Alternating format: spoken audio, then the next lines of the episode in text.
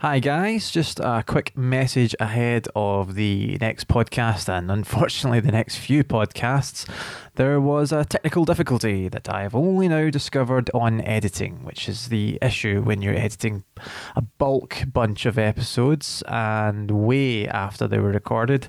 And so, yes, unfortunately my microphone wasn't fully recording properly. It was only recording a portion of the actual uh, input, so it was very muffled and poor quality. It sounded like I was in weird some amphitheatre or something. I've now been able to boost it and get it to sound at least at the same volume as the other guys, but it's definitely lacking in quality, at, um, which I'm pretty gutted about. Uh, you know, I'm very gutted about it. It's also the fact that it's, it's the end of the ranking episodes, and these are going to be affected as well. I've listened to a bit of them, they have the same issues. So, yeah, just to make you aware of that, um, going into this episode, that uh, it's just an unfortunate thing that's happened, and I've I've learned my lesson. But anyways, hope you can enjoy the rest of the episode, and uh, we'll see you next time. Bye-bye.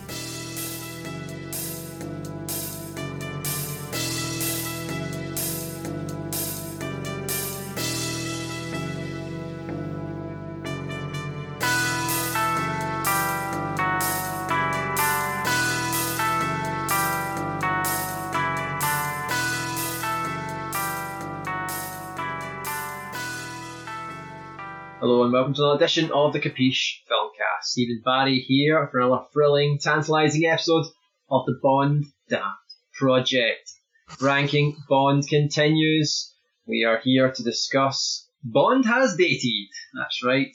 I'll just let that theme play right now. Bond is dated, Bond is dated, sexist, misogynist, he don't care. Bond is dated, licensed to offend. And yep, so we are here to discuss the uh, the area of the franchise that uh, they probably don't want us to discuss. That's where things didn't quite work out. Time has changed, social norms, things like that. We look back in a twenty twenty lens and can say, yeah, that's maybe not the best. With me to discuss this are my three Bond aficionados, Francis Murphy. Yo, yo, yo. Steve McCall. A very good afternoon to you all. And Gordon Webster. Good evening, Mister Barry. Good evening to you all, and thanks again, Fran, for joining us. You've uh, you're back from your assignment, obviously. Yep, yep. Um, obviously, I can't discuss the ins and outs of it on a public forum, but uh, suffice it to say, things went very, very well for uh, M I six and very badly for everybody else. Excellent. That's good to hear. Um, Okay, okay. Let's uh, get to the topic at hand. Bond is dated. Um, so yeah, I was just saying off mic, I've written up sort of the uh, list of things I think can think of off the top of my head when I think of the films that were talking points for where things, have, uh, social norms have changed that make that film maybe age slightly worse than others. Um, so very brief note. Some of them out of context look ridiculous. Um, but what we'll do is we'll first just go over general.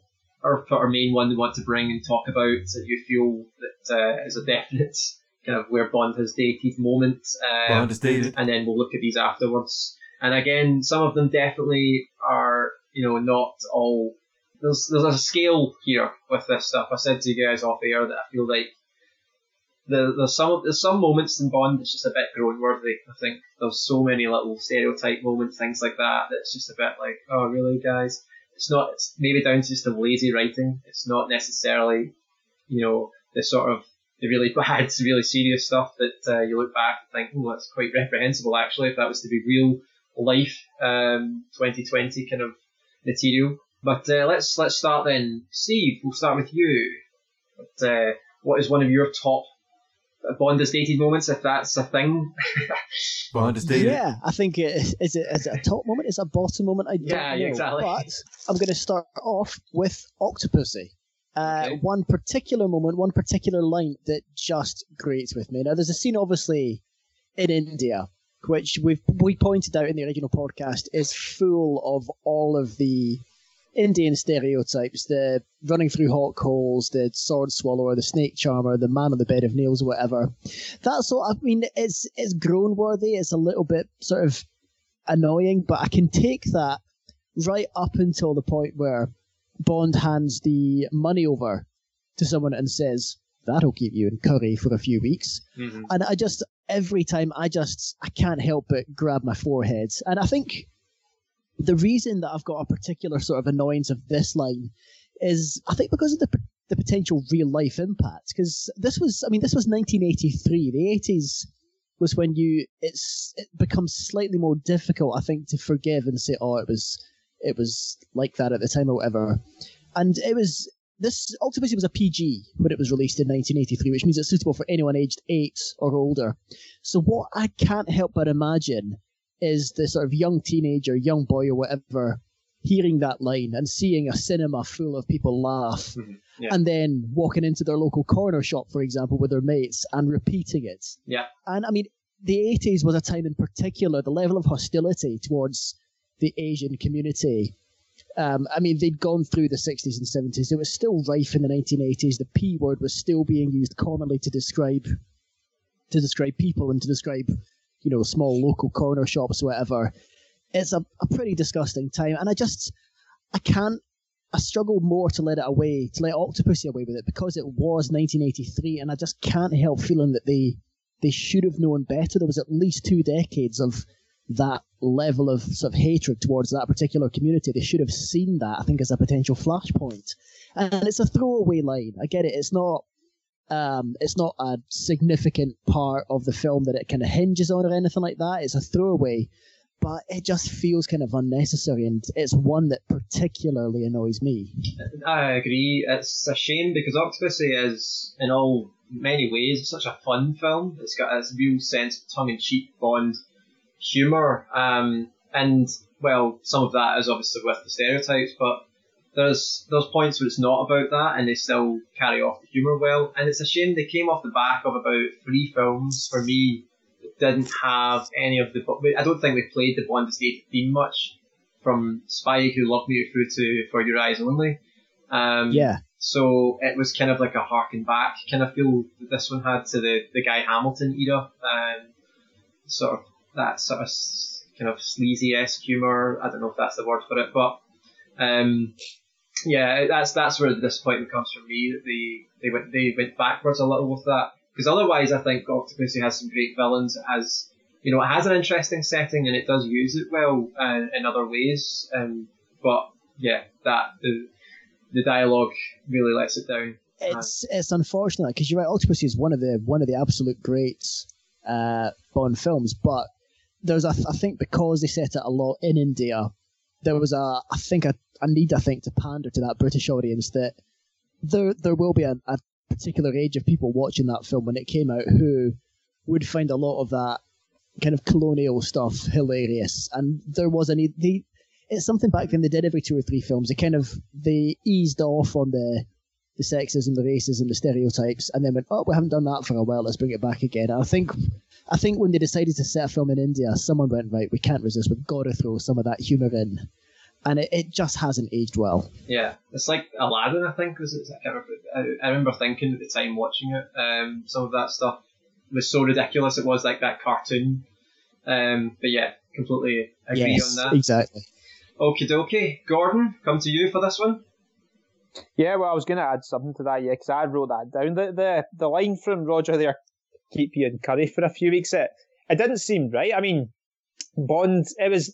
It was a very classy film in a lot of ways, and that was a classy scene, Bond bettering the villain in the casino, and he's got his full like white dinner jacket, and then it's like the sort of line some guy would say in the bookies, you know, just a kind of common a common Joe in the bookies or the pub. It, it just it didn't feel right, especially Roger Moore's classy Bond. So it was strange. It was yeah. very strange that, but, but I can I, yeah, I see what you mean about the whole Octopussy thing. Um, the well, the main if you're looking at the kind of main thing to me. Um, I mean, growing up with Bond from such a long, a young age, there was um, nothing ever get. I guess that's part of the reason. It was is after, especially watching the films with you guys, there's, there's things you notice, and I think, actually, hang on, yeah, there's something not right about that. I think even from quite a young age, there was things about Doctor No. Uh, there's not, like I said, I mean, there's not a lot I really get hung up with about the franchise, but it's when you notice things. Doctor No, those kind of the most obvious. There's there's various bits, obviously. It's the most obvious lines, like Bond on, on Crab Key telling Quarrel, um, just kind of commanding him, fetch my shoes, you know, that, that is pretty obvious. But it's the whole thing as well with Quarrel, and he's such a great ally for Bond. It's like as soon as it's really weird, right? Because Quarrel's a fisherman in Crab Key. I used to assume he was a C I A operative as well. I don't think he is, but he's just a fisherman. And, and he's actually, at first, he's quite commanding over Bond and is quite um, resistant when Bond, uh, like, uh, Bond's actually quite pleasant to him at first, but Quarrel's the one been unpleasant to Bond. But it's like as soon as Bond gets together with Leiter and they shake hands, Bond's always, like, commanding over Quarrel, and it's like Quarrel just assumes that he's the Bond's in charge of him, but he doesn't even work for Bond. But he's, he calls, you, you'll notice throughout the film, he calls him Captain. But yeah. Why is he calling him Captain? Because Bond's not, he's not really in charge of him. It's like there's an assumption there that Bond's sort, and Bond obviously order, he does order around the, you know, various people around Jamaica. It's a bit, you know, that it was, the thing is as well, it's see with Doctor No, right? A lot of that comes from the book, and I read the book. Um, when I was young, and it, it did alarm me when I was young, some just some of Fleming's terms. And the thing is, I know it was nineteen sixty-two, but they were bringing Bond to the big screen for mass audiences. They wanted to keep it as close to the novel as possible, so I get that, but there must have been bits where they were looking through it and thought, we're, we're showing this to a worldwide audience, you can't really have that, but they still like transferred some of this sort of racism into the the film, and that's just like a classic example. Yeah, completely agree, Gordon. Exactly with all of that. Um, that's that's what makes it slightly uncomfortable, I think, that they felt that was acceptable. Maybe when you start looking into motivation, you obviously get into, it's a very grey area and you're kind of subjective, but it sounds like, you know, the the, the obviously the whites or whatever um, would, dollar or pound, whatever, would be not have an issue with it, and therefore that was more important at this time. So who knows? But yeah, the "Fetch My Shoes" line is, yeah, that's not, it's not great. One of the, the more obvious um, points in the film where you can definitely see that sort of imperialism that comes through in the writing. Um, yeah, I know, Stephen. And the thing is as well, right from the off, again, similar to Octopussy, Bond's a very classy character. You know, you see him in the casino at the start. Um, well, with certain things, obviously, with like some of the women in that film as well. Maybe with Miss Taro as well in her house, there's he's a bit kind of overpowering over her, but like kind of pulling her with the, like, by her, her towel and all that. But um, there there was an element, a real element of class to it. That was partly what made Connery's Bond. But as soon as he says, "Fetch my shoes" like that, that was just totally classless. Do you know what I mean? Yeah. It's just, it's, it's dragging the character down a bit. It's a shame because Doctor No, um, I have a real soft spot for Doctor No because I'm just impressed that for the first film they nearly got it. They nailed so much, the casting, everything, the, the style, all of it, the music, um, and then that you remember that, and it's like, ah, it's a, a bit of a stain, I think, on the film. It's not like, it's not completely ruining it and all that kind of stuff. It's still, I still really enjoy it. It's still up there in my top. The top films of the Bond franchise, but it is a point that I have to sort of like sort of accept and go, oh god, yeah, that's that's there. And also, I don't know if I'm looking into this, but do you feel that Quarrel, I don't know as the actor how how he was in person, but do you feel that the actor put on a kind of sim- he spoke a little simplistically?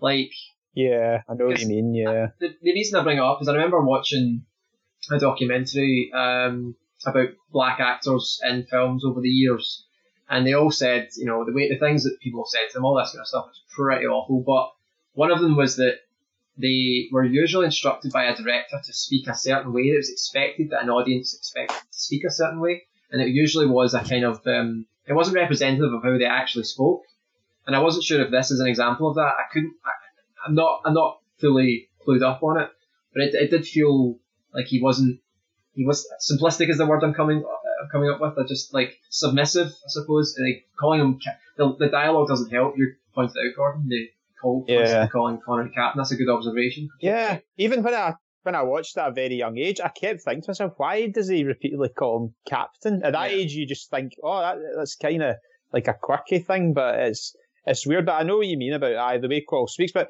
the thing, at least though, see, Quarrel could have been such a better character if they cut all that out. But I still think because he's such a strong ally, there's just he's still such he still is such a strong ally. You know, there, like, there's enough there to make him so memorable. I love how there's even like an invincibility to Quarrel because see, um, the the lady who's the photographer for the newspaper, but she actually works for Doctor No. This is pretty brutal, man. Like, she pulls it. I think it's meant to be the flashbulb for the camera. She hits Quarrel in the face with it. He doesn't even... He just, you know, says... It's like, like a lot of top allies, he's a real tough nut, you know. So there, there's there's so many little things about Quarrel that are so good. But I then, I then, I suppose, like in Crab Key, yeah, he's calling him captain all the time. It's like... And he's behaving... He's been... I guess he's been simplistic as well. As soon as he sees a sign of trouble, what does he do? Instead of dealing with it in the the right way, he goes running to Bond. Mm. It's, it's like, you know, almost like a kid running to a teacher. It's a bit... It's kind of like a white saviour type thing. Also, like, the... The fact that they wrote him so, like, the thing that he felt that the, what was that, um, machine, the dragon or whatever, like, you know, and obviously they yeah. kind of wrote him to believe that this was a real dragon and all that, you know, that it kind of doesn't come across well either. Um, so, yeah, they, uh, let, they, they let the side down a little on that. Uh, Fran, come to you then. Okay, well, I'm going to go to the... I'm going to go right to the core of the matter.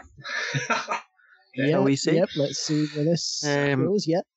So, uh, why don't we have a little discussion about Pussy Galore? Mm, yep. I uh, think that has to happen. I'm surprised it's taken.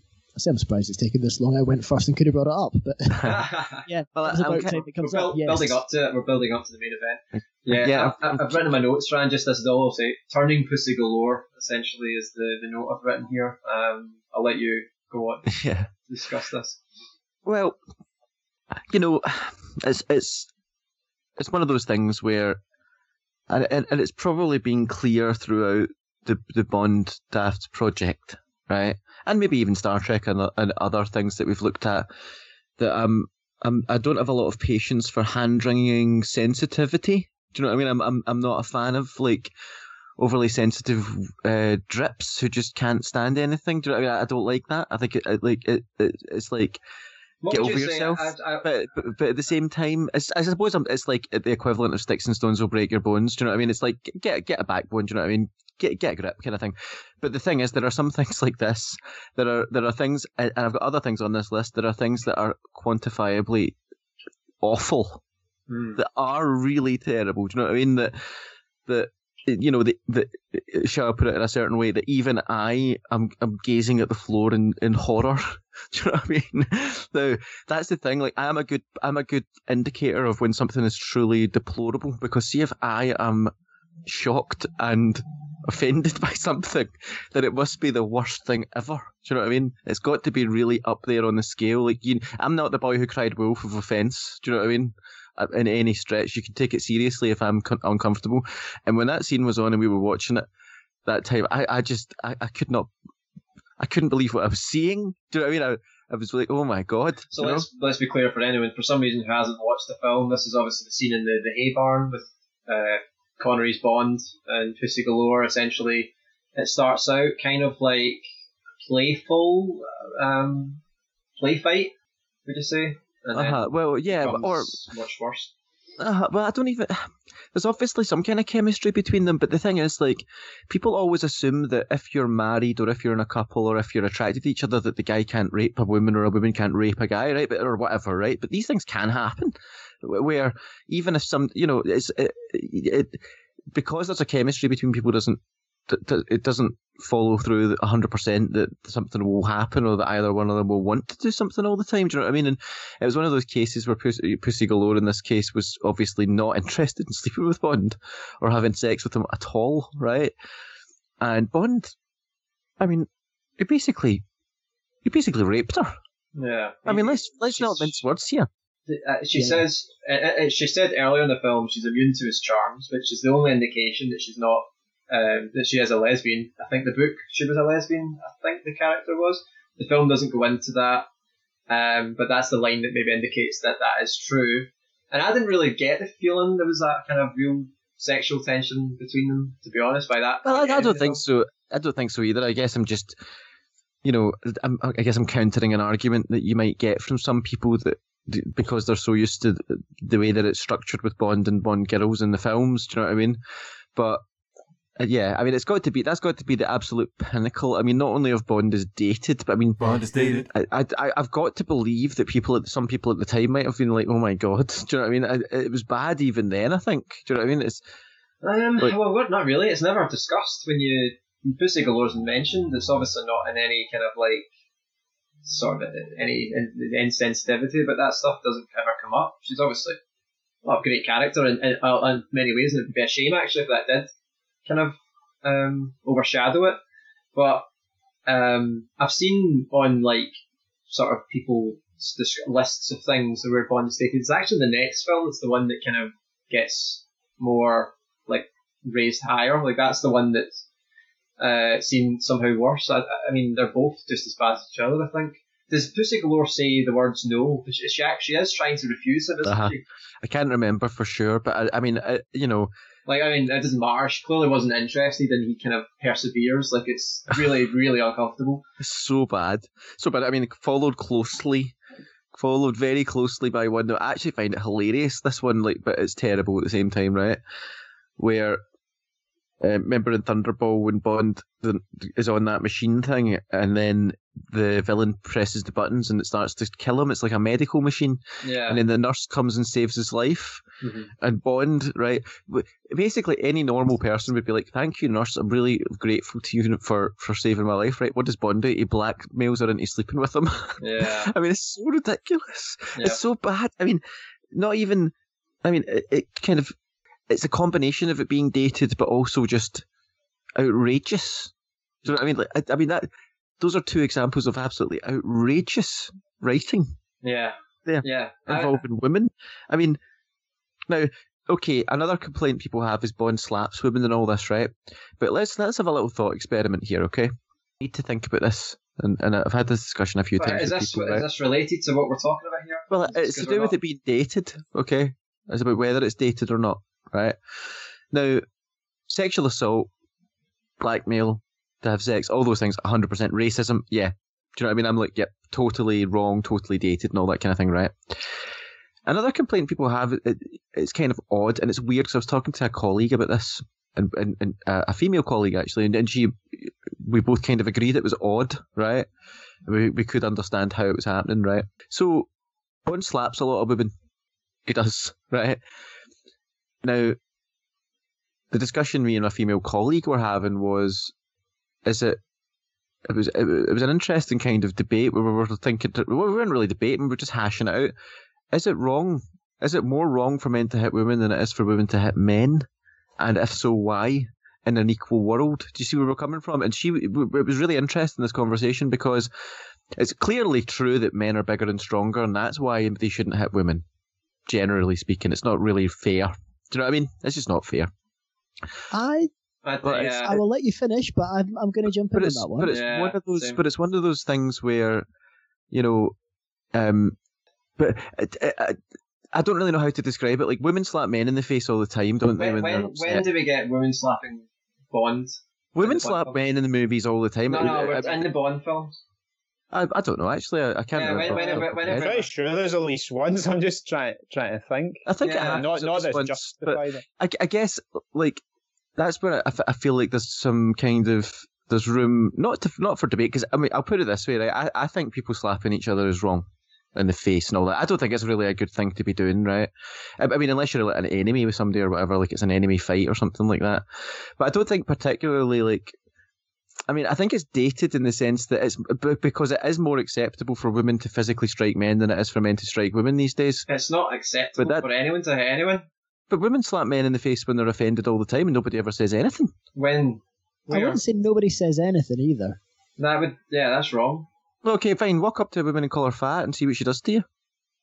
Why, well, why would you do that? That's also. I know, wrong. but that's what I'm. I, uh, but what I'm saying right, is. So that, you're just kind of like trying to. It's that's a no, weird it's argument. not. No, it's not. It's not. It's not a fucking weird argument, right? It's a really simple argument. The argument is that it's dated because it's really unacceptable to strike women um, uh, these days. Whereas, I mean, I think in my personal opinion, it's wrong to to strike anybody. Do you know what I mean? But. But you will have lots of scenes in movies and T V shows today where it's perfectly acceptable to strike men.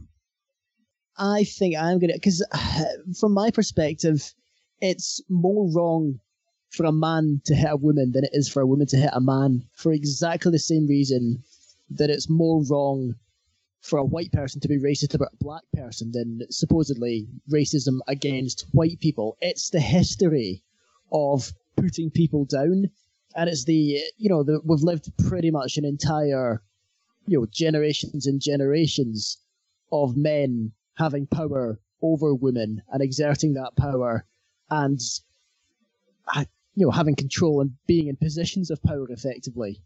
And it's that kind of, it's against that backdrop that I would argue that it is worse for a man to hit a woman. See, this is what I wanted to get.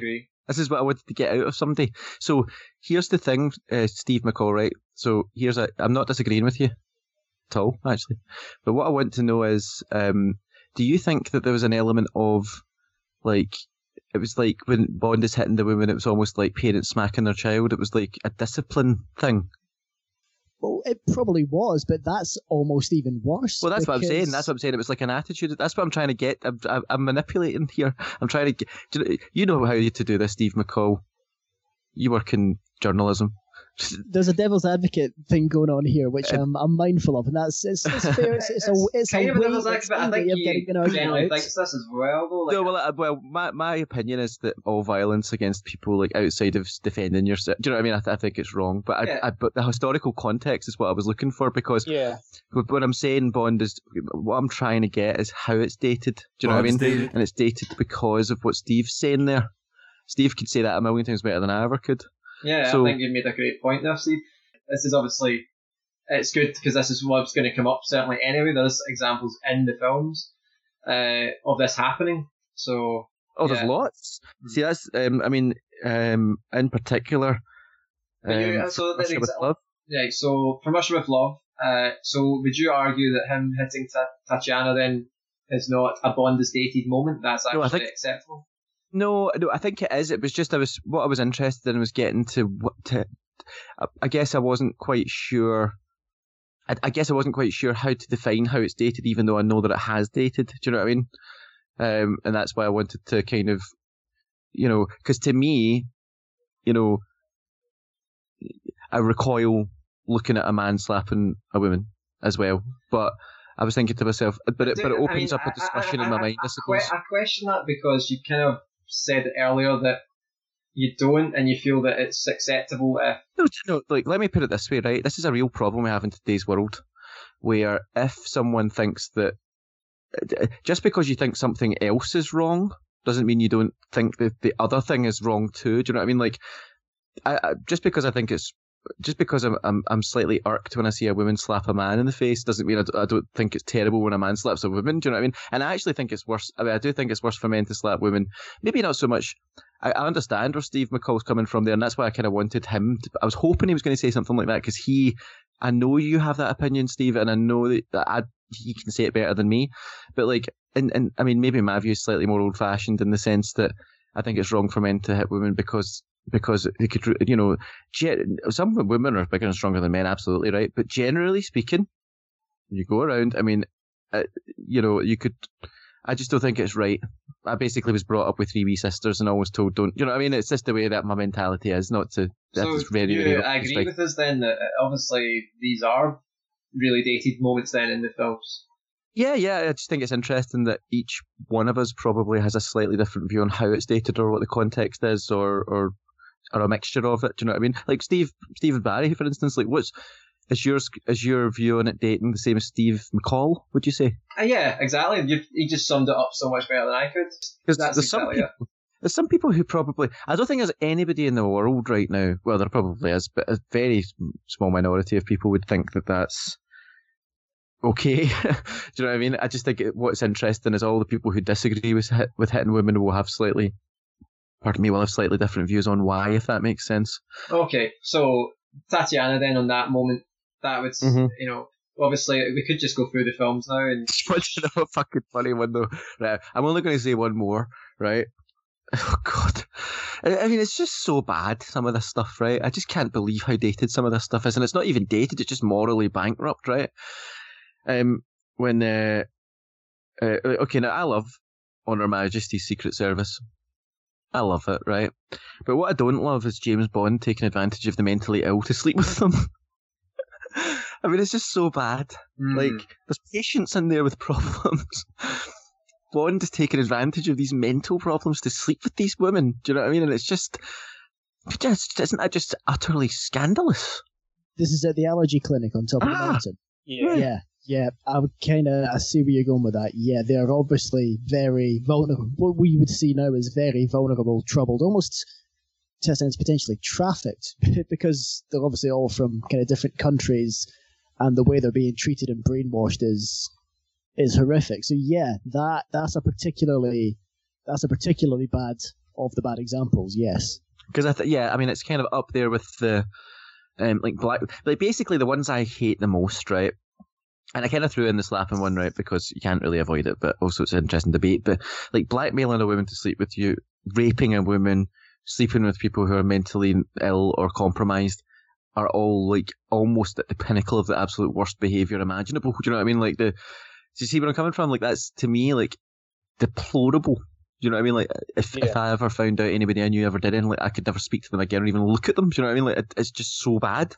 I think maybe that goes back to maybe what I was saying last week about Bond and Solitaire, Fran.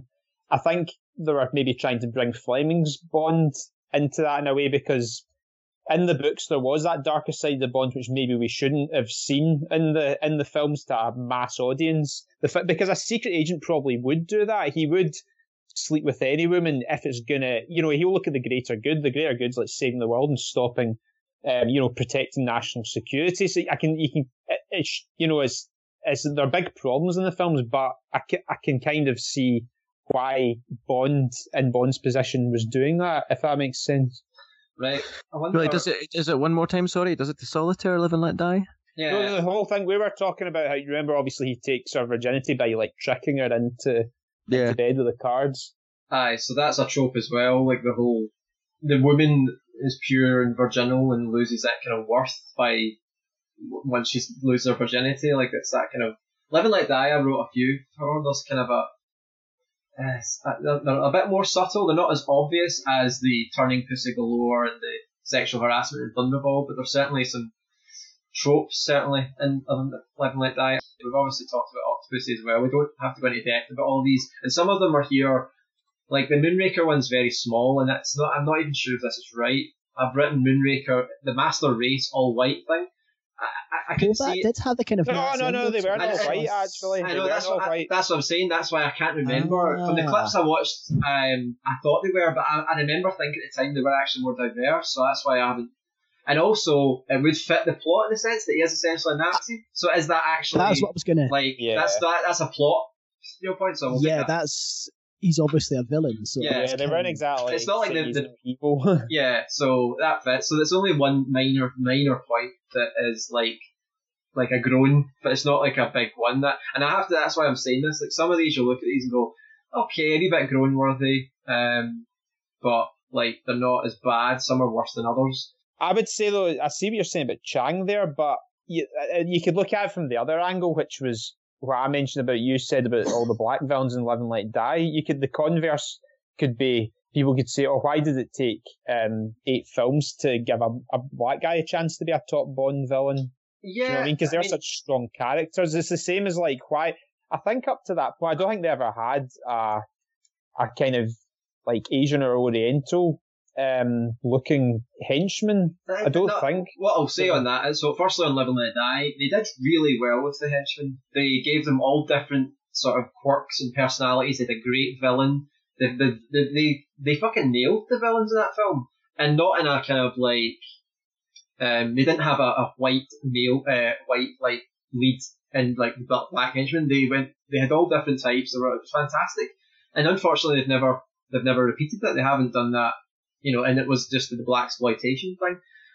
Um, the thing is, as well, if you look at the bit that's that's focusing on Mister Big when he's actually in Harlem, you got to be honest and say, well, well, first of all, go back goes back to Fleming, but.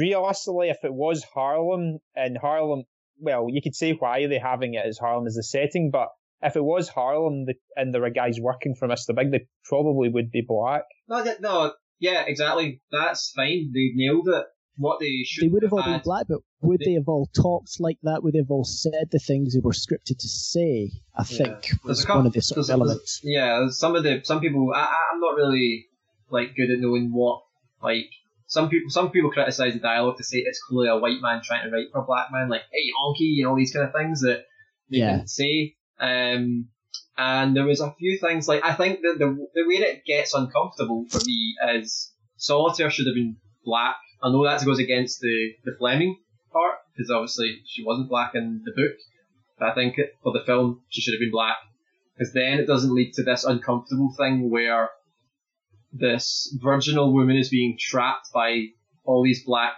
men, and the white man savior saves her from the black villains. Like, that's really... Well, there's also the fact that she's a virgin simply because they couldn't deal with the idea of a black guy sleeping with a white woman. Yeah, that's that's. I was about to come to that. Like, the, the dialogues, there's a line that suggests, you know, I was going to, you know, whatever weight or something, you know, and it's like, ugh, the tropes, there's multiple tropes happening here, and, and, and obviously uncomfortable, slightly casual racism in that. Like, the vir- the virgin woman thing is a trope, and I don't, I think that's a bit, like, ugh, and then that is like really uncomfortable, so they all kind of mesh together to me. That's why Live and Let Die is such a hit and miss for me. Like, there's many things I like about it, and that stuff is just not great. The thing is, what's quite sad about all this, excuse me, in a way, is that, you know, when we watched, like, say I watched things, the videos I used to watch, like Octopussy and Live and Let Die and all that, say in the very early two thousands, so roughly about twenty years ago, you know, you'd notice these things, and I think I mentioned it before, but but it wasn't now. Do you know what I mean? So, like, as time goes by, we're, there'll come a time in the next twenty or thirty years where these films, some of them will be unwatchable mm. because we've moved on so far in time. Do you know what I mean? I mean, it's it's like the old um, like silent movies and old, really, really old films. Not a lot of folk watch them now. Do you know what I mean? Like, time's moved too far beyond them. I think that's so, a format thing more than... Well, I, a, a, I guess that's quite an extreme example, but, like, as time goes on, like, there are some things that they're just too old to really watch anymore. Do you know what I mean? Like, it's, they kind of they're, some, they're, they're too yeah. dated, I suppose. Poss- possibly, it's hard to tell. Like, I mean, I've spoken to people, um, you know, that you would think could be offended by this, and they recognise it. And some of them, just because, like, similar to you, Fran, when you said sticks and stones, it's like, yeah, it was a time it was dumb, but it doesn't bother me because hell, you know, I like this about it. The action was great, all that kind of stuff. Bond's coming uh-huh. up. So there is there's definitely a lot of people that can look past it, but you have to still recognise that it oh yeah yeah like, well I, I mean if you think about it, the very like little the very rhyme sticks and stones will break my bones does recognise the existence of insult insulting names and words, so so just because you ignore it and don't allow it to affect you, not ignore it, just because you move or rise above it or wh- whatever the way is, it doesn't doesn't mean you don't recognise that it exists and that it's wrong in some sense. Do you know what I mean? Yeah. But like I find it interesting there, so you've got one um Uh, oh, see when you've you've got um, Mister Kidd and Mister Wint there with the um the, the pervert like seen, seen as perverse at the time, right? Yeah, what's really interesting. I put a question mark there because that's obviously. I think it, I think it maybe subjective. I think it was I think it was seen as like a, a weird thing, like that if they were a couple of weirdos, well, we'll make them gay as well. But there was also um one of them, I remember this bit where didn't one of them like just go and put perfume on, uh, like women's well, perfume? What was that all about? I don't think there was a... I think with them, I don't think there was anything directly homophobic. I think that it's, it's a sense of... like, see, with that film, everything was accentuated a bit too much. It was like, the likes of the perfume, you know, why did they need to have that? You know, it's like, let's just accentuate the fact that they're... I know, but the gay men gay. wear women's perfume. That's what the point is. Exactly. Well, that's, weird, yeah, I know. Yeah, I agree with you. Yeah, because it's... Yeah, it's, it's I think they obviously... thought femininity that's uh, probably true. Yeah, and some of the I suppose you could say like some of the the lines, because you mentioned, Steve, when we did the podcast for that that um they didn't really, or it might have been me actually, they didn't really say anything serious. Anything they said was just like a very obvious one liner and exchange mm. between. They didn't really talk normally, so there were, it was just it was a symptom of that whole film. Everything about that film was accentuated just too much. It's the same as like Charles Gray's Blofeld. They just made him too much. This, so the overall what we got with that film was a film that was just too much. Yeah. Right, so what's the best way? Would you just go through them chronologically, or just want to tackle a few of them Uh, like, I'm just looking at this thing. I, I was making me like smile with discomfort, actually. Yeah. Like yellow face. God, no one's ever said face. Smile with discomfort before. I don't know. It's like awkwardness. Like when I'm reading it, I'm like, oh my god, yeah, I forgot about that one. Okay, let's but, let's tackle You'll Never Twice. And that, to me, that's one of the ones that has multiple different types oh, of yes. issues. And I think yeah. it, there was like two or three that just I feel are the worst for lots of little things. Like You'll Never Twice, Live and Let Die, and The Man with the Golden Gun. I feel like there's kind of a, they're the main guilty parties for like lots of usually or casually racism and things like that. So You'll Live Twice then, yeah, the Bond turning Japanese. Oh my section. God. I mean, yeah, I mean, I mentioned one the before we even uh, reviewed the film at the start. I, I mentioned it was the one thing that that was just that. A big detractor to the whole film. It was just, and it, it was so unnecessary. And then he gets in the water, oh, and it's all removed all of a sudden. You know, all that. I mean, do you know the thing is, he looked weird as well. I mean, like I think he looked like Spock from Star Trek or something. Yeah, like the hair, and like... the, the flat forward fringe thing. It was, it was so like, I had that fringe in high school as well. It was so unconnery. I think you know. I talk about obviously like Bond being this kind of classy guy and. Especially having the Connery always kind of had a bit of like a stoop anyway, but they really accentuated that, and he just Con- Connery kind of looked uncomfortable in that guise. It just oh, it was so stupid, and it, it's also it also kind of Tiger Tanaka is a top ally, but they kind they it detracted from his character a bit once you get into that whole situation. That scene in his house just felt because you're right, Tanaka's a fantastic kind of ally, and I love. I mentioned, obviously, the, the underground that he's got, the work and the help that he gives Bond and the, how utterly hospitable he is to Bond. But that scene when they enter his house, and, I mean, the scripting just dives into absurdity there, where it's kind of the whole, you know, rule number two in Japan, men come for, men always come first, women always come second. That, mm. I mean, it's it's so, I mean, it's blatant. And then you've got the, you know, ooh, very sexyful. And it's just the way, and if it, it, it feels more to me like lazy writing. It is, again, it's a team of white men writing for what they, for some reason, assume a Japanese man in a house full of naked women would sound like. Yeah. It's it's it's really, that particular scene is is really bad. I mean, that's the whole sort of men, women, subordinate thing as well. They walk in and immediately three women start bathing them. That's, I mean, that's that's never happened anywhere, even in a, a Japanese intelligence boss's house. It's it's played entirely for the um, it's it's part played for laughs, part played for kind of titillation of that particular demographic that they obviously wanted watching the Bond films. It's, it's the, yeah. particularly uncomfortable. It's the heightened male fantasy aspect of this franchise, but. Yeah, this is where it got to the kind of like uncomfortable uh, element, I would say. Um, yeah, and it's it's the the writing as well as the situation. The situation situationally, it's bad enough. I mean, you could watch that on silent and go, "There's something wrong with this," but then you listen to how it's scripted. But I mean, right from the very start, that um, chat in the pre-title sequence between Bond and Ling, the the why do Chinese girls taste better. Discussion. I mean, I, I, I struggle to watch that. It's so cringeworthily bad. Such a weird start to the film. Like that. It really is. You know, the, the duck caviar discussion. It's and then her response is, I know, oh no, I just I just shudder every time I see it. Yeah, and the whole wedding thing. I mean, I thought that part is just slow in the film anyway. Like it's it's kind of boring, but also yeah, the.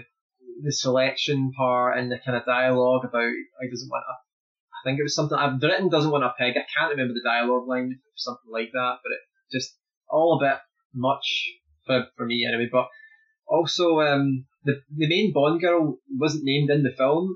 I, I mentioned this just because I mean this is just maybe they just forgot. I don't know, but when has that ever happened before? Like why is that? I was about to say, who's the main Bond girl again? But if you can't name her, that's going to be incredibly difficult. Is it? Cassie Suzuki, yeah. It's strange how... Like, because she played all, quite a key role later on. You'd think somehow they veiled to... It's, I don't... It's not something that I really ever I never, I, I thought about the fact that they didn't name her, but it wasn't something I thought, oh, that's, you know, there, um, there's something, you know, going on there. They're deliberately not mentioning her because they don't think it's, you know, worth mentioning her, but. I wonder if that was a continuity accident where they did introduce probably. her to cut the scene, but mm. again, I think if there had been a woman in the panel who was reviewing the film, they would probably have stood up and go, hang on, why have we not named her? So yeah. It might just be a kind of, one of those kind of oversights. Um, but that whole film, despite parts of it being fantastic, it does play a lot on that slightly sordid um, male Asian girl fantasy type yeah, thing, which that's, is that's it. It, it, it. I mean, it's it's a, it's a downhill uh, fall, that one. Quickly. You know, I ha- I have to say actually, I, I have never really understood that. What is that all about? So what? Because I know that, like. I don't know, like, I've heard people say it before, but, like, there's almost this kind of obsessiveness with Asian women in particular right now. Don't get me wrong, I mean, I've got no problem with any women from anywhere, I've beautiful women all around the world, whatever, fair enough, right? But I don't really get, like, what is that phenomenon? I don't what, know, but... Where does that come from? Absolutely no idea. I don't quite understand it. Guessing something to do with the other, if it, if it's coming from a Western point of view, it's, it's just something... No, I, I'm just wondering, like, why? I, mean, I don't actually know. I don't actually know a lot about that. Like, is that is that? Yeah, thing? I mean, but why not? Like, why? Because you never hear them say it about, like, say, Hispanic women or black women or. Do you know what I mean? It's always Asian women, and I just keep wondering, like, what's that? All, what is that all about? I've heard of, like, Japanophiles, that people are obsessed with Japanese culture, like in video games and things like that. Um, oh yeah, there's yeah. that kind of stuff. I don't know if it comes from that, but a lot of their, like, characters in their fantasy games are really young. Like, almost childlike young girls and stuff like that, which is why it's always a bit strange. Oh dear. Yeah. Anyways, uh, so yeah, You Only Live Twice definitely has a fair few points, talking points for this podcast. Well, understated. So we covered a little bit the On Her Majesty's uh, Secret Service. Fran, you covered, you mentioned a point I'd forgotten about, Bond manipulating someone into bed. Uh, yeah. Uh, the other point I always think of is that really weird scene with the, the dinner with the, the female assassins. Oh, God. They're foods that are... seen as cultural stereotypes. Oh, my God. I mean, that's... I, like, honestly, like, it, you know, it's just head in your hands. Yeah. You know? Oh, my God, what is going I mean, on here? That was up there as kind of as stupid as the Indian stereotypes in Octopussy until you get to that banana. Oh God, no, no, no! They've not given yes. the one black woman a banana. That's, I mean, that's. That. And it's it's so strange because it's obviously it was a conscious thing. It's not like it just slipped in there. It's like somebody's consciously made it that way. Yeah, you know. And it took right. me a long time to notice it because it happens so you know it cuts so quickly. But it's like some somebody thought? has somebody has actually made. I don't know who. Someone on the crew must be the directors. Just you know. That's, well, that's the thing. I mean, that, yeah. you know, it, there's no way that anything. I mean, you're right, Gordon. Everything's there for a reason. Like nothing, everything on a film set is like thought about, isn't it? Like everything. Yeah. And you know, carefully. Like, I mean, that little shot. You know, that's what it was edited into. But like, we don't know. I mean, they had to set her down, set her up, set the camera up, get the lights ready, record. You know what I mean? Like, they really thought about this. But I mean, just. I wonder if they explained to the actress as well. Like, yeah, you're, you're, you've got the banana. Well, I always thought, what did she think of this? But the thing is, like, I mean, give it, you know, we have to, we have to say that, don't we? Okay, that sitting a, getting a black woman on the screen and giving her a fucking banana as her dinner is not a good thing to do. I mean, it's just objectively terrible, isn't it? It's also yeah. like, sure, a character may have banana for breakfast, that, and on its own, isn't a bad thing, but it's in the context of you see other characters given things that are seen as stereotyped and perceived as the stereotypical dish of their nation or whatever. Was a was it the Chinese or was an Asian character not eating some sort of rice? It was food either or rice or. Ah, it was all yeah, of them. Yeah. Yep, yep. Yeah, so like it's the it's like it's then when you piece that together that someone said, yeah, you're getting this and you're getting that, and it's like, oh, it's such a tight film in many ways. I mean, I feel like I still have issues with the final third, the big bobsled battle with Blofeld, your main villain, but two-thirds of that film are fantastic, and a real gut-wrencher of an ending as well was mm-hmm. fantastic.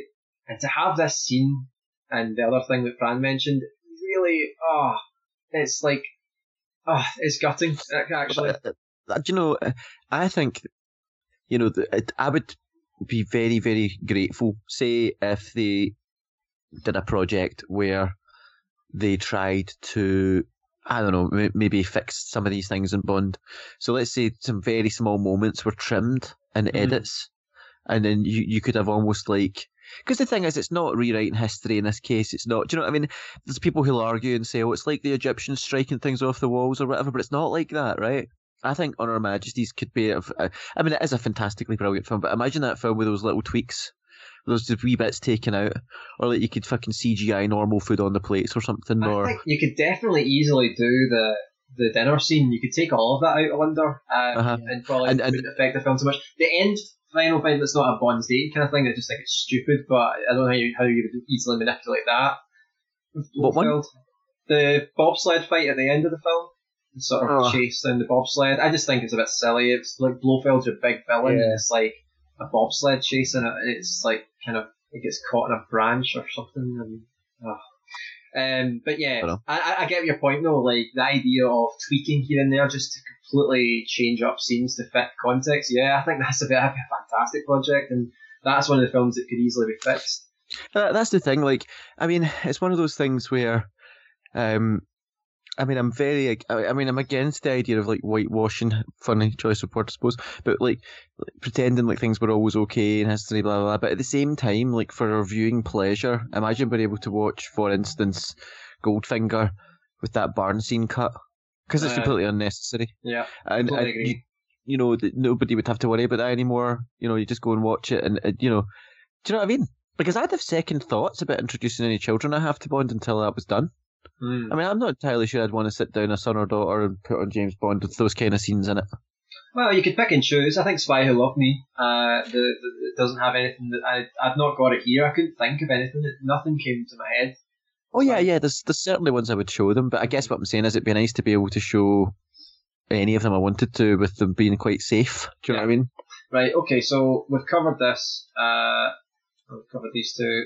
We'll move on. Um, I mean, there's a few you've got up there, Steve, that I don't think are. I hadn't really thought of as big issues, but. Um, well, I remember I did you're say right. that there, there, some of them are smaller than others. They're not all. Like, I can see ones that aren't as big. There, there, there's the groaners as well.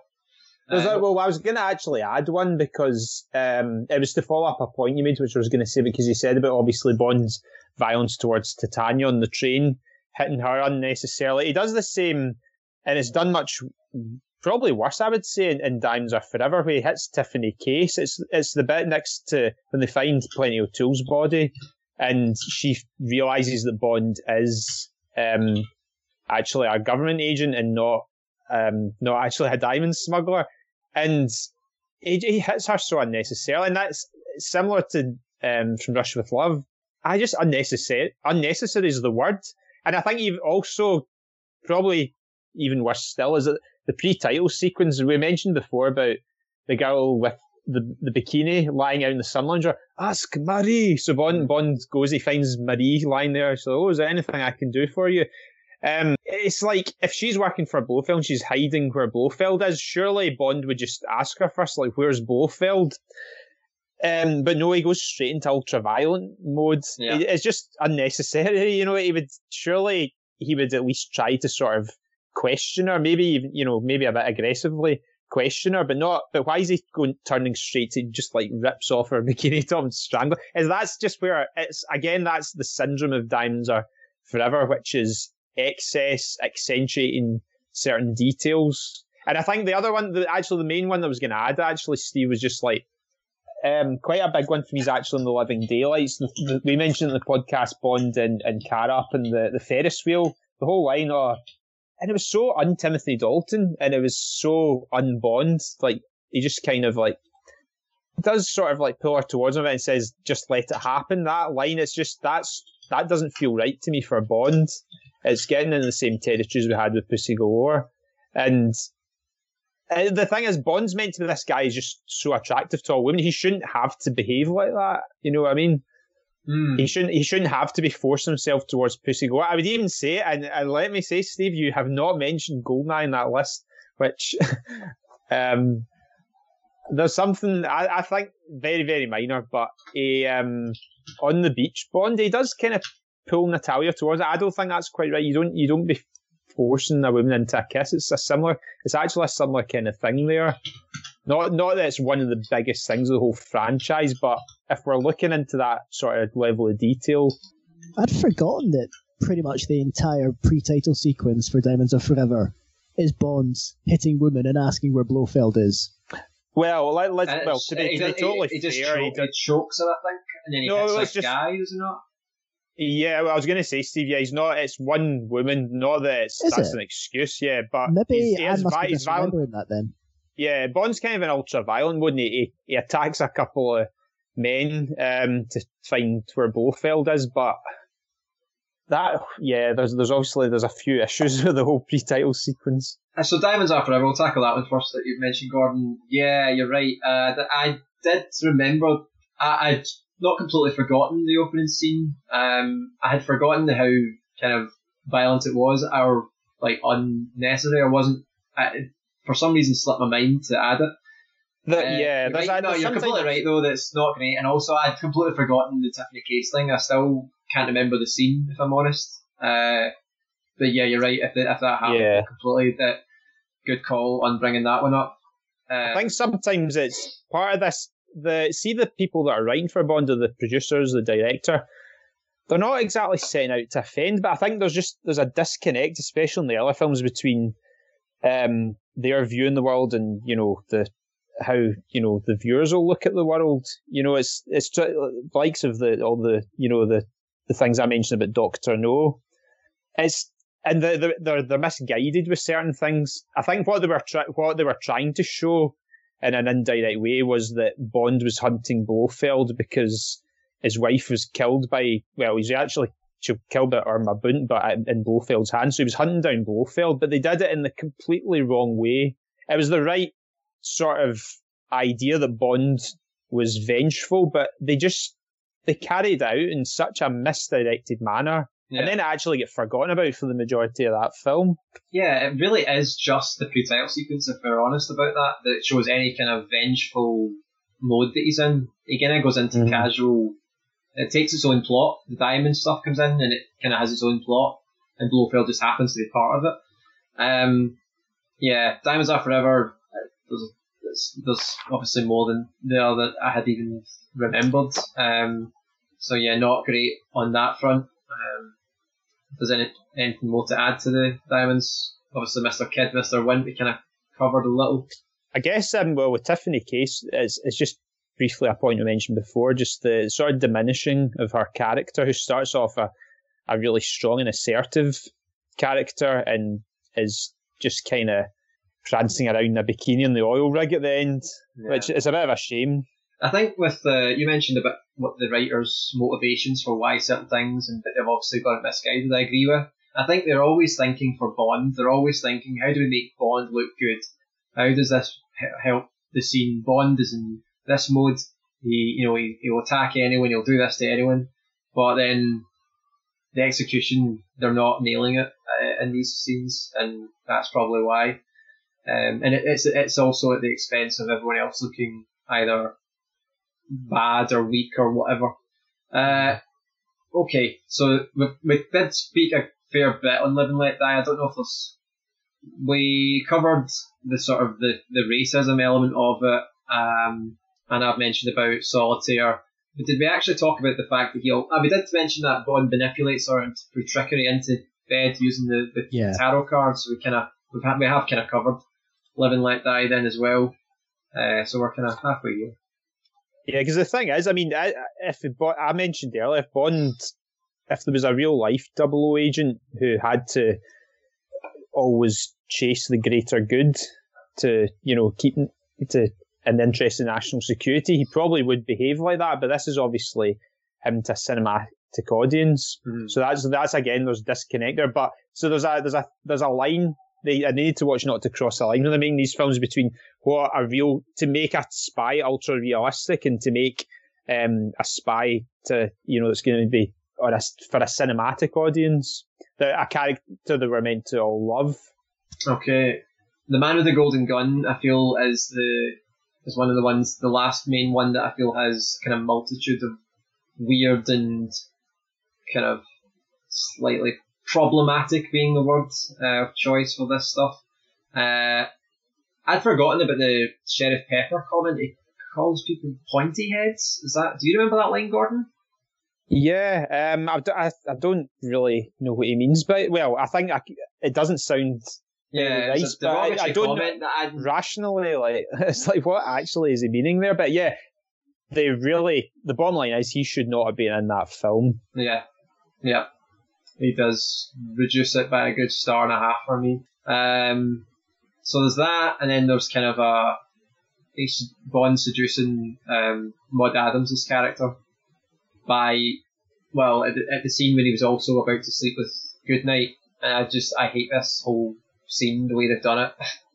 It's overkill on trying to make Bond look great. He's able to seduce two women, and one's willing to hide in a cupboard while he sleeps with the other the entire night.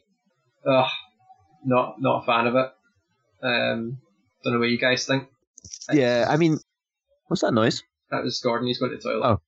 Oh. Um, so, yeah, I mean, I almost feel like everything about Bond and women is wrong almost all the time, like, even up to now, in some ways. Do you know well, what I mean? Like, I, I disagree. I mean, I think they did it well with some of the writing in the later films. I, I even most of Moonraker, I think, they did really well. I get, well, and, I don't know. And The Spy Who Loved Me. I, I guess maybe it just feels like an all-pervasive problem, but... um. Yeah, certainly that bit when he put, put her in the cupboard. I mean, talk about cruelty. Yeah. I mean, that is really bad. I mean, there was this um, film that came out, it had Scarlett Johansson in it, and uh, uh, what's his name? Bradley Walsh? Or what's his name? Is that what his name is? Can it be Bradley Walsh? Bradley Walsh, the presenter of The Chase. no, no, uh, no, I can't Bradley Cooper? Bradley Cooper, probably? Yeah, they're similar guys. I can see how you get them. It would be quite funny to imagine Bradley Walsh and, and, and right Scarlett Johansson like as the love interest with yeah. each other. But um, yeah, so that, there's a scene where like, he, he, well, I think it must be Bradley Cooper's character is having an affair with Scarlett Johansson's character, um, and then his wife comes to see him in the office, and he locks Scarlett Johansson's character in the cupboard, and then has sex with his wife in the office while she's in there, and like. Obviously, in that film, that character's devastated and destroyed by that. Do you know what I mean? Um, you know, mm. And that scene made me think of like the, when I saw the, the Bond scene with, uh, with the, uh, you know, what's her name again? She's like an ally agent, isn't she? Oh, maybe yeah. Goodnight. Works for M I six as well. Goodnight. Yeah.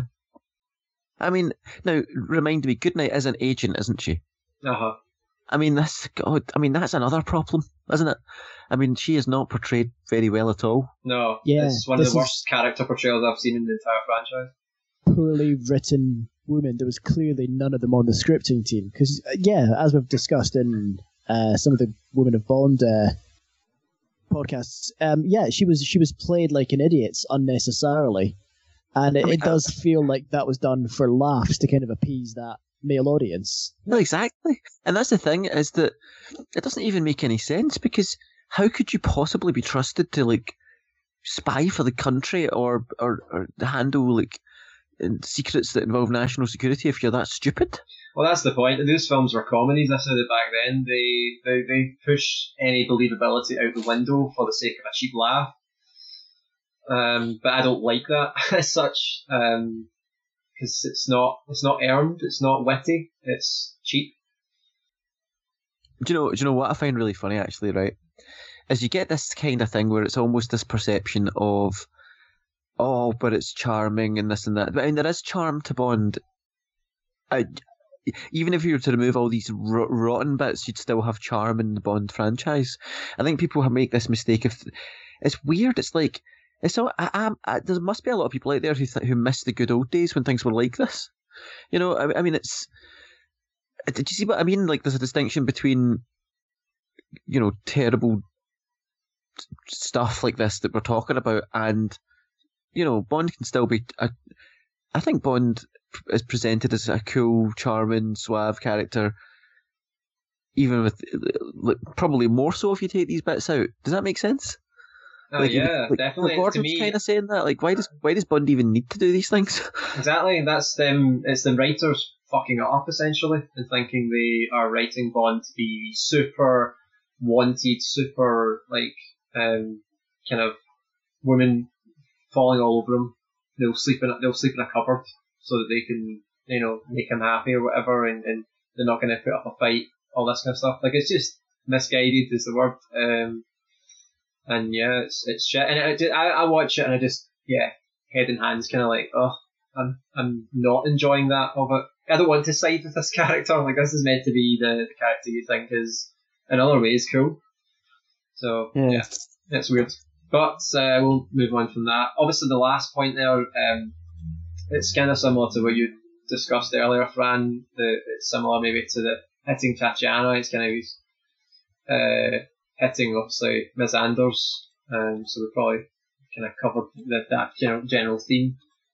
Yeah, I mean, I, I suppose it's a strange one in the sense that, you know, if if he's if he's battering an enemy, you know, I mean, but then again, I don't know, I don't know. Yeah, like, that's um, why if, if he was hitting Xenia, nobody would bat an eyelid. Uh-huh, like, yeah, because yeah. she is clearly just as capable of beating the crap out of Bond as anyone else. So yeah, go toe to toe with Xenia. But Miz Anders, Tatiana, these are like kind of pawns in the schemes of villains. They're not, they're not fighters. That's why it's it's that's why it, another element of why it's dated. Yeah. Uh, right. So we'll move quickly on. We're kind of about an hour and ten minutes now, I think. And you want us to stop, Gordon? You sound like no, it. No, I just thought I'd, I'd mention because you were hinting we're going on there and need to move, move along. Well, we've covered Chang anyway. You mentioned Chang from Moonraker. Obviously, we kind of covered that slight stereotype there. I don't think there's much more to say on that. Uh, yeah. A View to a Kill, I mentioned, is here. It's just literally that, the glasses, it's sort of, it's a cheap laugh. It's a groan one. I don't feel that's like a serious. The glasses? He wears those shades that you can just see all the women's lingerie, essentially. It's that kind of like... Well, you're moving on to World's Not Enough. Yeah. We're a beauty oh, killer. Oh, sorry. Yeah, sorry. What? So you're right. I, Steve, I told you not to keep writing shorthand. We know you can yeah. do that. You need to be able to read it back. Yeah, exactly. This is where I, I failed the hundred-word uh, shorthand or whatever it is. Uh, and that's that's the thing, right? I mean, I get it. A View to a Kill, right? Okay, we've done A View to a Kill now. Yeah, yeah, right. But that's the thing, right? I mean, I feel, I feel a wee bit sorry for Roger Moore in a sense, right? Because as well, because, I mean, what is, you know, basically, as long as you're over sixteen years old, you can shag anybody and, up until like ninety-nine years old, until they're dead, right? Now, it doesn't mean to say that it's appropriate, right? So I'm not going there. That's not what I'm saying. But what I'm saying is, like, it's quite nebulous, isn't it? Like, what age people should be attracted to each other or, or be firing to each other. It's quite nebulous. I mean, you know, basically, like, doctors shouldn't fire into their patients. Pa- uh, teachers shouldn't fire into their students, even if they're over sixteen. Do you know what I mean? Like, duty of care thing. So we know that. Uh, We also, there's the, the cliche of, like, young women marrying an old rich man, you know, hoping he'll die to get his... Do you know what I mean? That cliche. You've got um, older men going abroad to, to sleep with younger... Do you know what I mean? Like, these are cliches you get, right? And it is, there is a thing about the dirty old man, and, and, and we, like, at the end of the day, um, Bond was a, a complete dirty old man in that movie, but the thing is, like... You know, and and and, and uh, Roger Moore even acknowledged that, didn't he? And he could, he he felt that himself. He was like, "Oh, this isn't quite right," you know. Yeah. But but in a way, like, you know, I'll put it this way, right? I'd find it, and I did find it kind of unbelievable that women were throwing themselves all over Bond at that age, right? But I don't mind it if it's women who are into Bond when he's older. But it becomes creepy when he's doing it, doesn't it? It's just weird. It's like.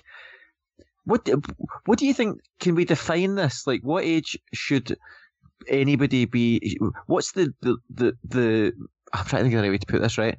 What's the youngest person that people should always be looking at, at like be be hooking up with, right? So say you're fifty, like I, I, I yeah, I don't really think there is that, like, you can't draw a line on this stuff. It's say for instance, well. like I would probably want to date somebody who's under maybe in the mid twenties. Do you know what I mean? like twenty-five to an absolute minimum, probably. Do you know what I mean? Like twenty-six. I mean, I'm probably like, you know, say someone who was maybe six, seven years younger than me, maybe. Like, d- does that make sense? Like, that kind of feels natural to me. Like, whereas anybody who's younger than that feels like they're in a different generation almost, or like they've got a different. Do you know? Do you know what I mean? So the the point that we've not actually brought this on is I've wrote Bond leading and suggesting multiple young women. I think it's sixty-four women in this film. That's one of the, the I think the most, and he's obviously fifty-eight or whatever.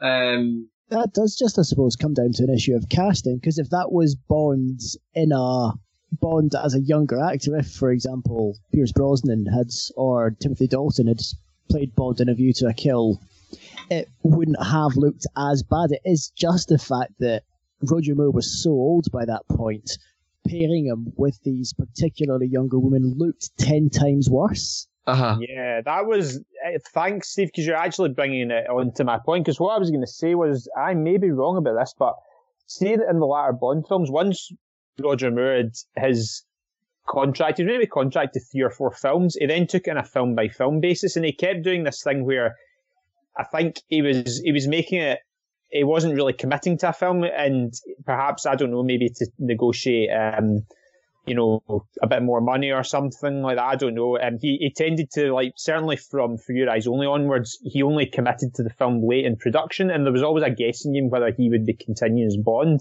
Now, I think with View to a Kill, you got to remember, I mean, Tanya Roberts, she was quite, probably one of, maybe one of the younger Bond girls. She was certainly quite young. Roger was fifty-eight.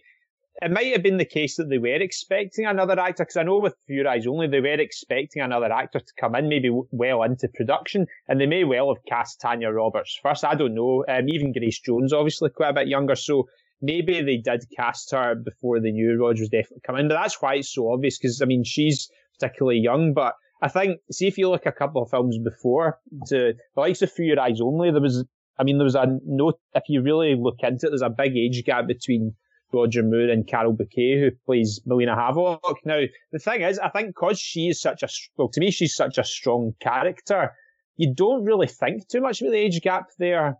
And we obviously discussed how, um, you know, Stacey Sutton wasn't the best written character. I think Melina Havelock was just such a sort of like deadly assassin with a crossbow. She, there was some very great, serious dialogue between her and Moore. I think, to me, like, you overlooked it there. That was maybe the biggest age gap ever. Actually, that might have been a bigger age gap than with Tanya Roberts, but um, to me, it didn't. You didn't really think about that because there was such great chemistry between the two actors. But it's a very, yeah. I mean, it's a good point. It's, I mean, it's it's really obvious in A View to a Kill.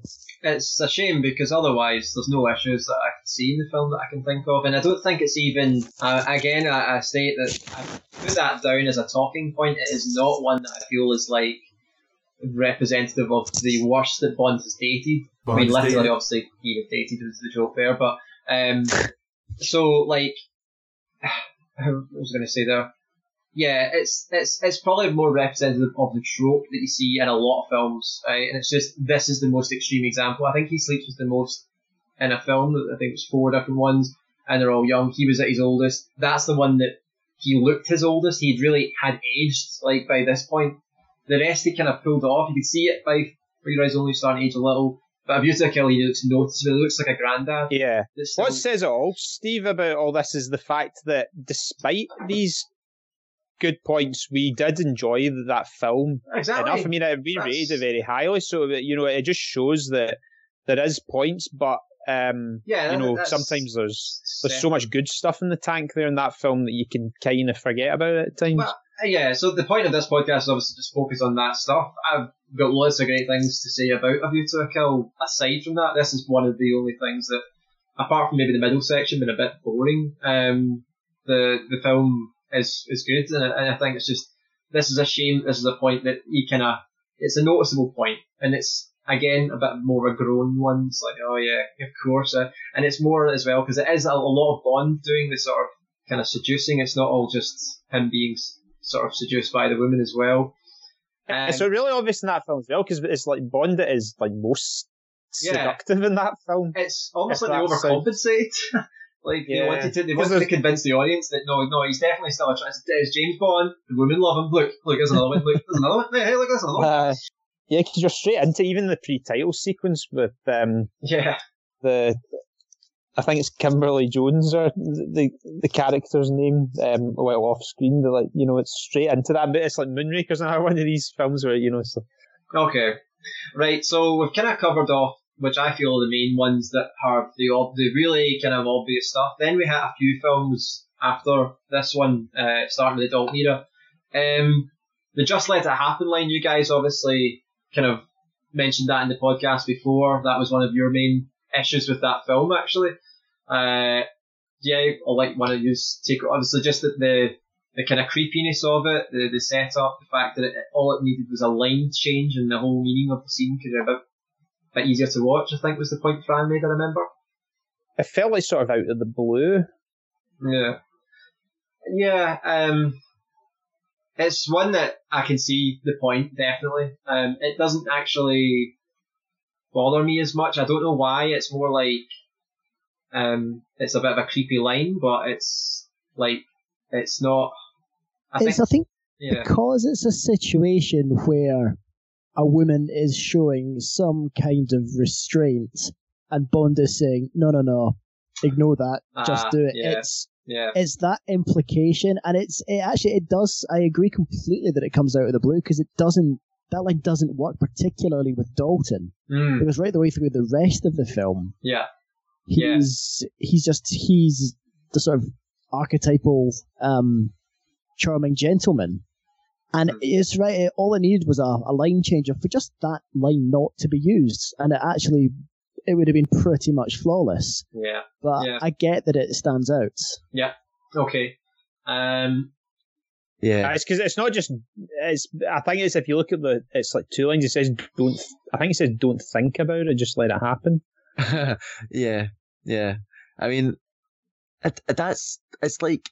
Do you know when you're younger and like people say say to you kids like say no to drugs. Like avoid strangers and stuff. Like, see, don't think about it, just let it happen. Is like that's the kind of thing the bad man would say. Do you know what I mean?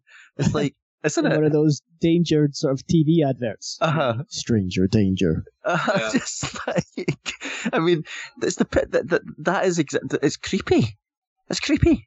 Yeah, yeah. I mean, it, it, there's no doubt about it. I mean, you know, it's just see when somebody says, "Don't fucking think about it." You better fucking think about it, because, you know, that's a red flag right there, by the way. Fair point, yeah. I mean, imagine, imagine you went in to sign a fucking loan agreement or something, and the guy's like, don't think about it, just let it happen. I love taking that line and putting it in that context, that's brilliant. That should be an, an advert, but... ad campaign. So, just life in general, we shouldn't just, we shouldn't think about things, we should just let it happen. Just the human race, just zombie, like walking forward blindly. Yeah. Oh my god. Yeah. That's yeah. Good. If I ever set up some sort of company and I need an ad slogan, that's just let it happen. Just buy it. Just just let it happen. Yeah. Buy my stuff. Yeah, question nothing. Aye. Yeah. yeah. Okay. Uh, so GoldenEye, Gordon, you mentioned this one. This is the uh, Brosnan scene on the beach, uh, sort of kind of forceful kiss with Natalia.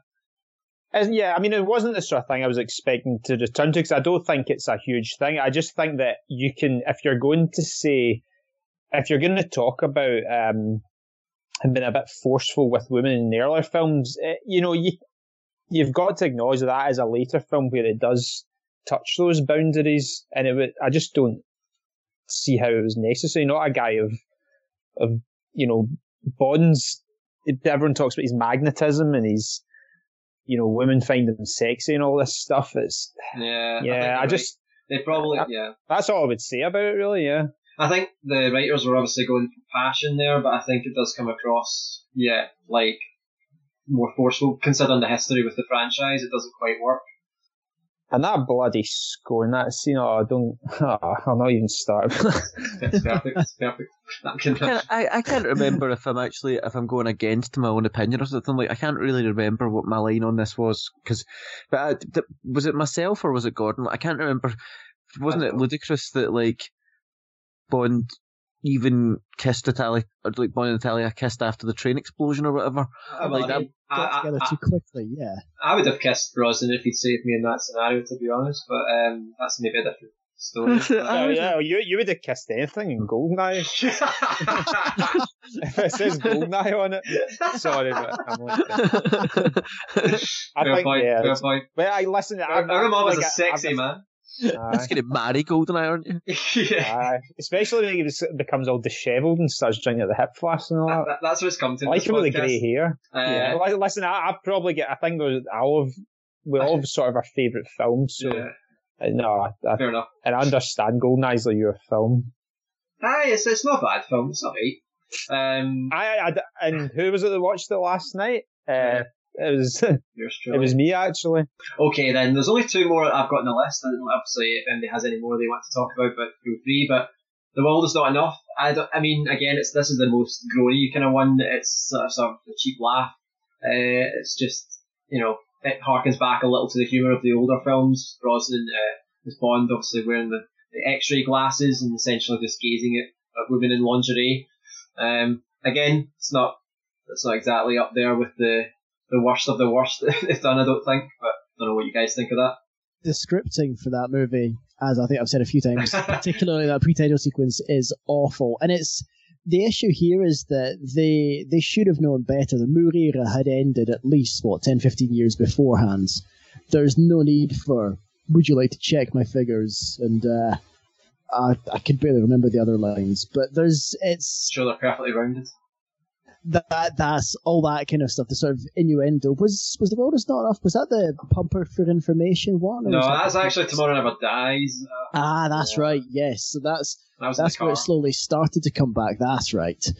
Um, but yeah, it's just that there sh- that shouldn't early late nineties, early two thousands. They should have got past that, but someone's obviously made the editorial decision somewhere for that kind of stuff to come back, and it's I mean it, you're right, it's at worst it's groan-worthy innuendo. Yeah, it's, it's just not like, horrendous. Yeah, it's like it's the lower scale stuff of just like eh, yeah, it's funny, cheap humor, but it's not like it's not the worst of the worst, uh, I don't think anyway. No, no, no. I think it's it's it's not the worst of the worst, but it's it's the kind of casual sexism thing. It's the kind oh. of thing that's you, you couldn't get away with it now. Mm. Quite right. Yeah. And the last one I've got is Skyfall, the, the shower scene um, with Severine. Again, it comes out of nowhere.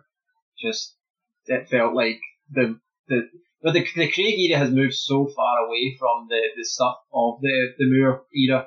They're, they're so different. They're worlds apart. You can't believe that Casino Royale is in the same franchise as Moonraker and Octopussy. But um, obviously there's little moments uh, and Skyfall kind of was the, the first to show that. I felt anyway, stuff and that scene, or that kind of, yeah, the kind of, I don't know, the casualness about it, I think was the issue. I don't know what you guys thought. I know, Fran, you disagree with this one, don't you? Well, not really. I mean, I, on reflection, it is a bit odd, wasn't it? Yeah. Just walking in the shower like that. Yeah. I, I mean, it is, you know, you know, I think sometimes it depends, you know, uh, opinions are fluid, aren't they? You know, you can... you know, and I think it was also the fact that he just didn't seem to give a fuck that she died. Yeah, yeah, that I agree with that. Yeah, you know, they moved pretty damn quick. So, so I certainly, yeah, my opinion on it's modified over time. Okay, fair enough. Uh, is there anything else anybody wants to talk about or add or add to that point? Not really, no. All righty. Uh, do you disagree with some of these, or like do you kind of just? Uh, I mean, do you think we've been a bit too critical? Do you think? Um, no, no, really. I just said the likes of you. You made the point about most of them. I think are quite valid arguments. You said about maybe the use of Chang as an, an Asian bodyguard. I didn't quite see that, for example. And I, I, do, I don't have a big problem with the thing with the X-ray glasses, but that uh, that. But I think the, apart from that, I just didn't want to obviously talk too much about it. I'd just be repeating what you guys have already said. Yeah, I, most of these.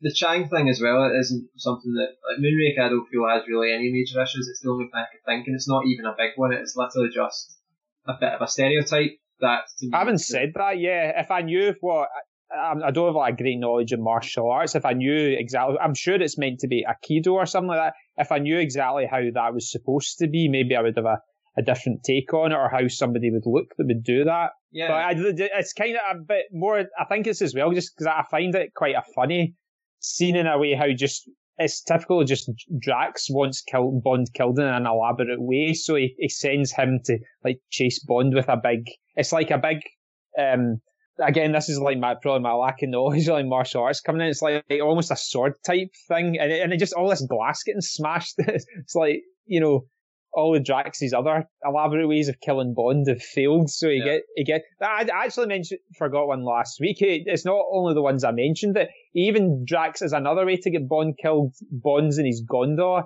and he has a like a pretend corpse come out of a. Uh, coffin to throw a knife at Bond, you know, it's just all, that's that's the first thing I think of when I think of Chang, and I actually think he's a real, real good henchman. Yeah. He's, blo- he's bloody menacing. That's a scary guy. I agree, and there's two sides to this kind of argument, I think, that's, the other side isn't so bad, but it's not a major issue, like, it's just a stereotype, but again, it's maybe, it's not even as, as egregious in any way as the Octopussy stuff, but Um, and and you can say that he had a memorable scene. He's you know you know kind of a lasting impact, things like that. So it's it's definitely not like I, I'm not putting these up in the same like they're nowhere near on the, on the same level. There's definitely degrees, but some are just worthy talking points. That's kind of what the, the point of what I was doing with this. I think we've covered it. I think we have covered Bond has dated. Bond is dated. We've covered every single moment that is dated in Bond. Worthy. Uh, to note that we didn't mention The Spy Who Loved Me and License to Kill and For Your Eyes Only in any shape, really, um, unless anybody else has anything to add. We also didn't mention Tomorrow Never Dies and Die Another Day, um, or really any of the Craig films apart from Skyfall. So I think there's a common, certainly a common theme with, see, For Your Eyes Only, Spy Who Loved Me, and License to Kill, you could say they've all got very strong lead female characters. That's one thing they've really got. Yeah. And yeah. that, so that's no coincidence. Yeah. I think also, you know, some of these things, like maybe, maybe, to my mind, the examples we've picked are maybe the strongest examples of a type. So you could be going over the same thing again, looking at another film, do you know what I mean? But it's well, not maybe like as gen- strong an example. Like general yeah. just... misogyny or whatever would just be like every single film would be here, but at that point, what's the point? Like so we've got a, we've got a fair punch anyway. We've talked about a fair punch, so yeah, uh, yeah, completely agree. If we were to just choose a, a winner slash loser, I suppose it really is. Uh, if we were all to say the name of the film, I'm sure we'll all agree. If we just uh, say it in three, two, one. Uh, Goldfinger. Goldfinger, Goldfinger slash Doctor No. Uh, I think yeah. they're maybe both equally. Fair play, fair point. There we go. I think Pussy Galore and Quarrel should get married. There's more of a long, there's more of a long-lasting thing with Doctor No. That was the part of my issue with that. Uh, there's a thing with Pussy because the thing is as well, Pussy Galore is just such a strong character that for most of that everything's great with her, but there's just that one short scene where it, it un- undoes a lot of great work. I would just add to that the just the line where they sort of play up how Bond was the one that kind of saved the day when actually it was her. Like they kind of, but yeah, well, that see, that's the thing, me. Steve.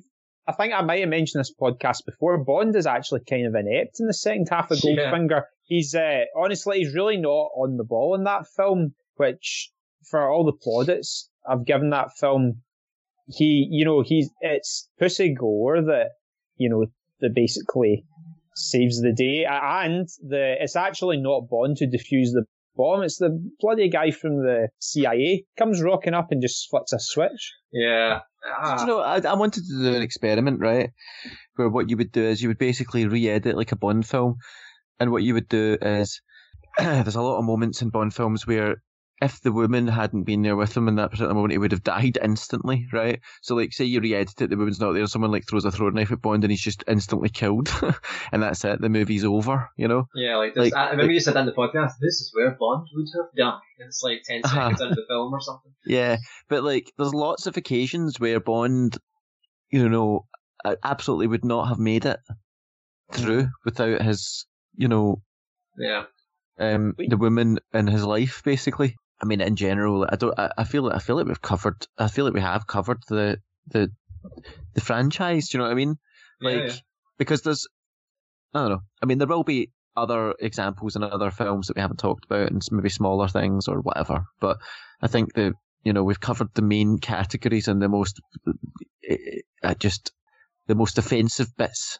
Because the thing is, right, like, as much as I tire of today's world and the way things are sometimes, like, I'm I'm no patience for for mobs or people getting offended, upset. I hate all that. I've just no patience for it, for softies, basically. It's like, get a backbone, right? But at the same time, honestly, some of the stuff that's going on in the Bond franchise has been so bad that I could understand why, like, obviously it offends my morality. Do you know what I mean? Like, I look at it and think, oh my God, you know? Um, I just, I, I guess I feel like the reason, well, the reason that I, I'm really enjoying having this discussion today with, about this particular stuff is because I think it's important. And I think that, see, if you're too easily offended, you minimize the impact of the things that you're trying to highlight. Okay? Because if everything's offensive, then nothing's offensive. And I, I kind of feel as if something's like, because I, I because I so rarely get offended by things, then you know when I'm offended that it's something I take extremely seriously. Does that make sense? Like, that I'm, yeah. it's it's not just willy-nilly. No, like, you have to. Um, yeah, you're absolutely right. You can't kind of if you if you shout about something being offensive too much, then it almost starts to lose meaning, and the genuine cases start to slip through the net. You're absolutely right. Yeah, and yeah. I think we kind of done that because I think the points we've made. Like, I certainly, I've tried to reiterate that there is no way these are all on the same kind of level. Like, that's, I've kind of said that a few times. Some of them are just little, little cringeworthy moments, but they're not in any way truly detrimental for the film or anything like that.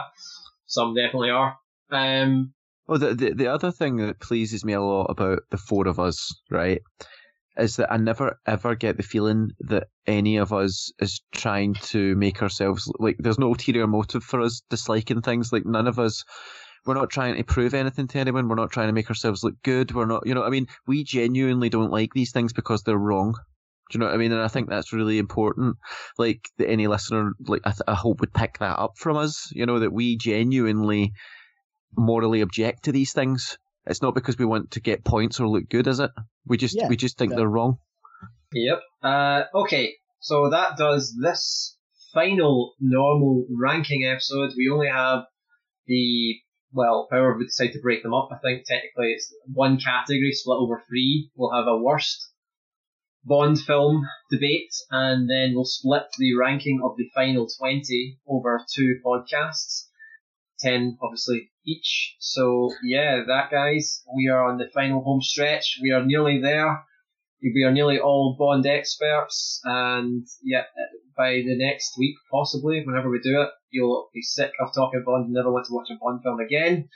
Um, yeah, so thank you for listening, and go and check our other podcasts at uh, our Capiche, uh, SoundCloud, Spotify, Apple Podcasts. Check the website as well, kapwesh dot online. There's, there's articles, things like that, reviews, and obviously a link to all the other podcasts. Thank you for listening. Thanks for joining me, guys. This has been fun. Bond is dated. It's still Bond going, but hopefully, uh, you know, we've got we've got an entire ranking now to do. This is going to be fun. I'm looking forward to it, and we will see you next time. The Bond After podcast will return. Bye bye. Bond is dated, Bond is dated, sexist, misogynist, he don't care. Bond is dated, licensed to offend.